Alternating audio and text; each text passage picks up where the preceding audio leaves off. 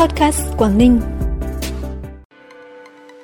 Quảng Ninh tổng kết thực hiện nghị quyết số 54 NQTU. Kỳ họp Hội đồng Tư vấn Kinh doanh APEC lần thứ 3 dự kiến diễn ra tại Quảng Ninh từ ngày 26 đến ngày 29 tháng 7 năm 2022.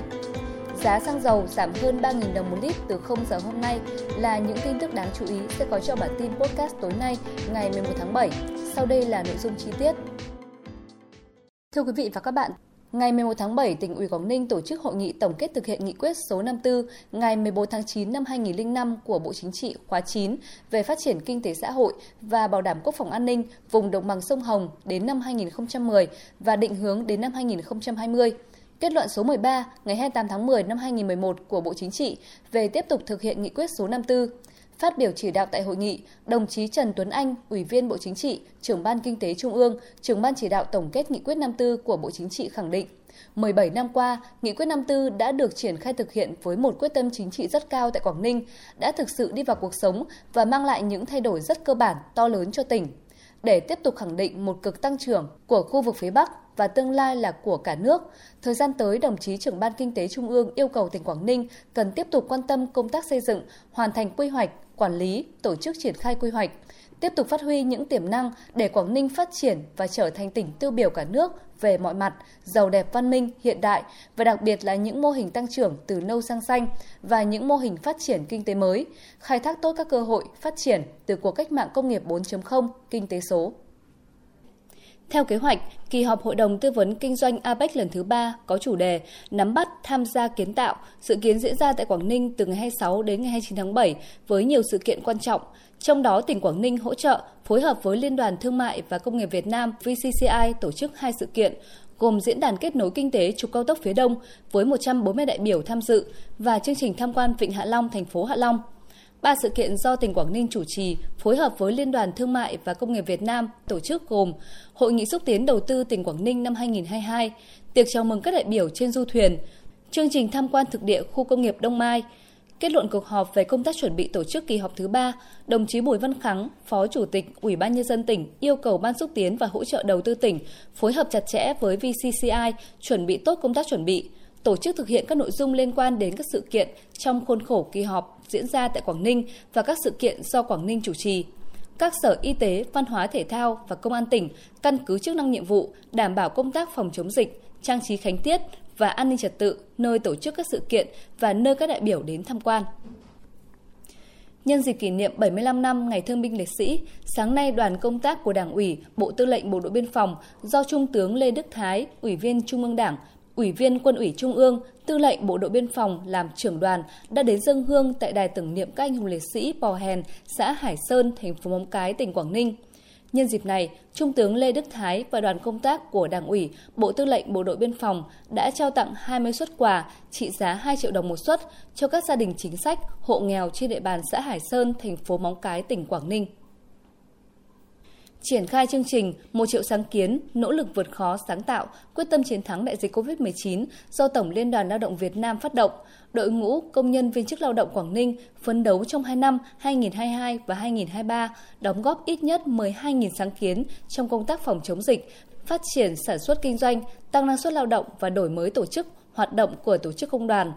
Hết giai đoạn 1, ngày 31 tháng 5 năm 2022, các cấp công đoàn trong tỉnh đã có 4.288 sáng kiến đăng nhập chương trình, bằng 122,5% kế hoạch giai đoạn 1, bằng 36,3% kế hoạch toàn chương trình.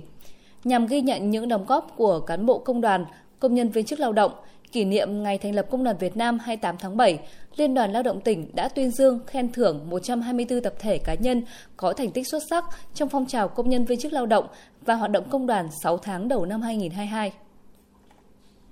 Bảo hiểm xã hội tỉnh phối hợp với Bưu điện tỉnh Quảng Ninh vừa tổ chức lễ gia quân hưởng ứng Ngày Bảo hiểm Y tế Việt Nam mùng 1 tháng 7, truyền thông vận động người dân tham gia bảo hiểm xã hội tự nguyện, bảo hiểm y tế hộ gia đình. Lễ gia quân được tổ chức đồng loạt tại 12 huyện thị xã thành phố trong tỉnh. Ngay sau lễ phát động, ở mỗi địa phương trong tỉnh, các cán bộ viên chức cơ quan bảo hiểm xã hội và bưu điện cung cấp tổ chức thành từng nhóm nhỏ đến địa bàn các xã phường, khu dân cư, chợ truyền thống, tổ chức hội nghị khách hàng để vận động người dân tham gia bảo hiểm xã hội tự nguyện, bảo hiểm y tế hộ gia đình, đồng thời thông tin những rủi ro khi không tham gia bảo hiểm xã hội, bảo hiểm y tế, qua đó giúp người dân thay đổi thói quen, nhận thức để chủ động tham gia bảo hiểm xã hội tự nguyện, bảo hiểm y tế hộ gia đình, đảm bảo an sinh, góp phần nâng cao chất lượng cuộc sống.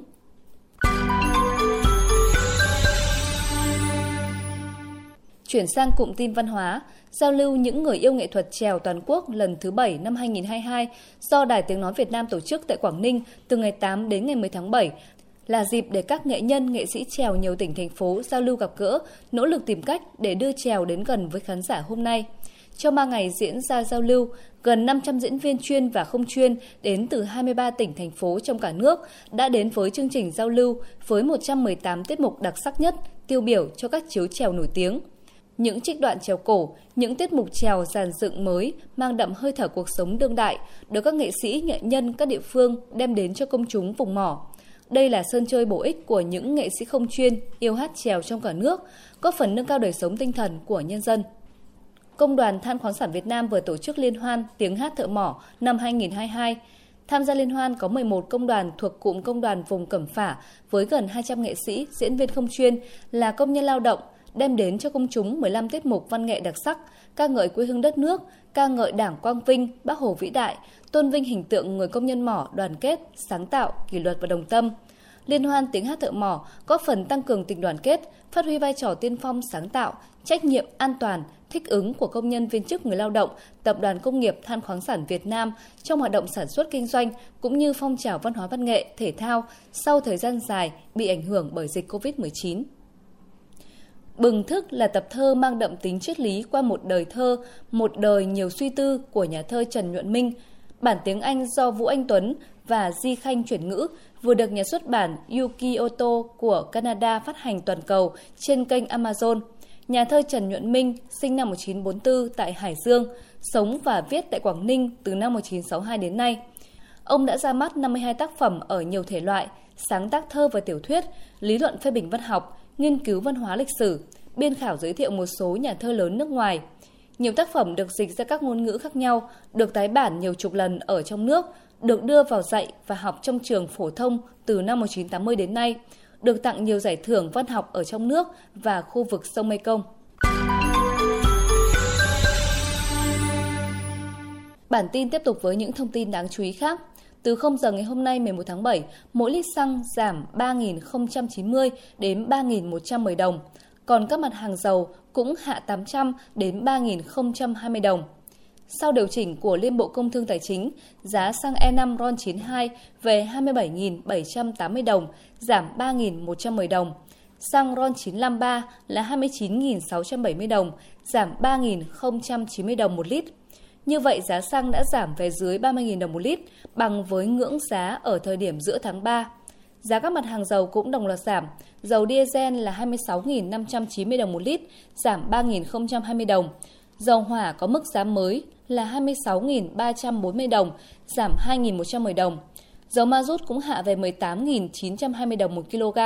giảm 800 đồng. Giá xăng dầu từ kỳ điều hành ngày 11 tháng 7 đến hết năm được giảm kịch khung thuế bảo vệ môi trường, tức là mỗi lít xăng bớt được 1.000 đồng. Các mặt hàng dầu từ 500 đến 700 đồng một lít tùy loại, chưa gồm thuế VAT. Riêng dầu hỏa, mức thuế bảo vệ môi trường giữ nguyên 300 đồng một lít do đây là mức sàn trong khung thuế suất. Tại phiên họp của Ủy ban Thường vụ Quốc hội, Thứ trưởng Bộ Công an Trần Quốc Tỏ cho biết, tính đến nay Bộ Công an đã trả thẻ căn cước công dân cho 67 triệu người. Tuy nhiên trong quá trình triển khai có nhiều lỗi dẫn đến chậm trả căn cước công dân gắn chip cho người dân tại một số địa phương. Theo đó, nhiều người dân đăng ký sai địa chỉ và số điện thoại, khai báo hồ sơ không đúng, không đủ và không lập được. Một số hồ sơ không đồng nhất khiến công an địa phương gặp khó khăn. Để giải quyết vấn đề trên, Bộ Công an đã yêu cầu công an các địa phương thực hiện theo trình tự thủ tục, nâng cao hiệu quả xử lý hồ sơ, hỗ trợ cho các cá nhân bị sai thông tin.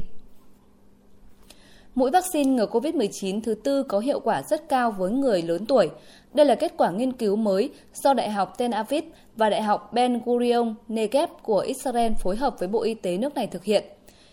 Nghiên cứu trên dựa trên số liệu của gần 40.000 người đang được chăm sóc tại 1.000 cơ sở chăm sóc người cao tuổi thuộc Bộ Y tế Israel quản lý, trải đều trên khắp cả nước.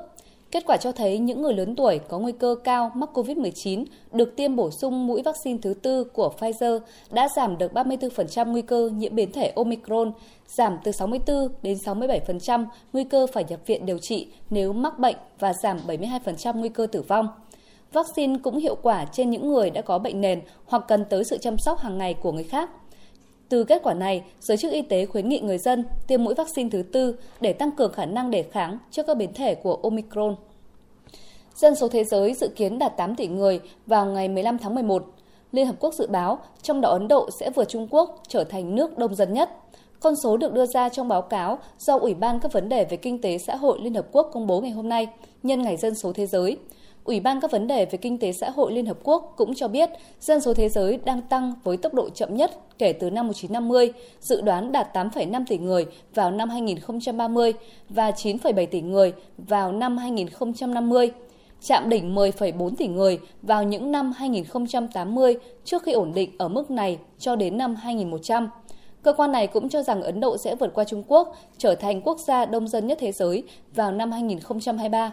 Theo số liệu từ Worldometer, dân số thế giới đang ở mức 7,96 tỷ người, dẫn đầu là Trung Quốc với 1,45 tỷ người, vị trí thứ hai thuộc về Ấn Độ với 1,4 tỷ người.